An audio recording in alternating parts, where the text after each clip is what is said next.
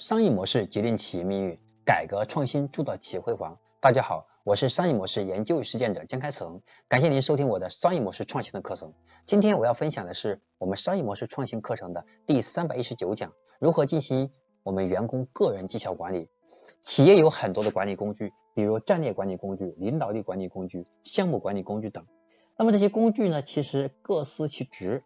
我们的绩效管理工具也只管绩效，但是很多人动不动就用绩效管理工具去实现其他管理目的，这在无形当中就冲淡了绩效管理工具本身的价值。比如，有的人不服从组织安排，上级就用绩效管理去解决；员工遇到周末求助，然后呢要求大家把任务放到我们的 BPC 里面。那在这里有个概念，BPC 是什么？其实它就是个人绩效承诺。那么我们在 BPC 里面绩效管理，它是用核心指标。所以，我们员工在帮领导写 PPT，可以获得好的评价体系等等。有一家公司业绩，有一家公司更离谱，他们把员工的日常工作全部用绩效管理来管，来来进行这种呃管理思维，对每个员工每天的工作进行积分。可见绩效管理这种工具被滥用到什么地步？我相信大家心里面是心知肚明的。在我们很多人的眼里面，绩效管理。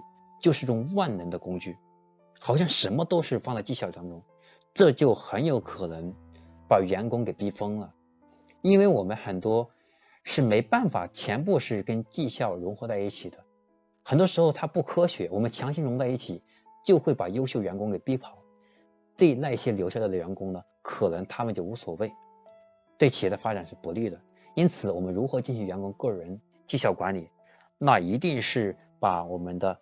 员工的心态，他的绩效应该有很多工具的融合，而不能用一个工具来解决所有的员工相关的问题，这是不对的。好了，我是商业模式研究实践者江开成，那今天呢就讲到这里了。那么下一讲我将和大家分享的是第三百二十讲，关于商战的问题，我们企业如何去打仗，如何在我们与竞争对手的战争当中屡屡获胜，这是我们下一讲的内容。我是商业模式研究实践者江开成，感谢你的收听，希望你能够把我们的课程分享给更多的朋友，帮助他们一起成长。我们下一课再见。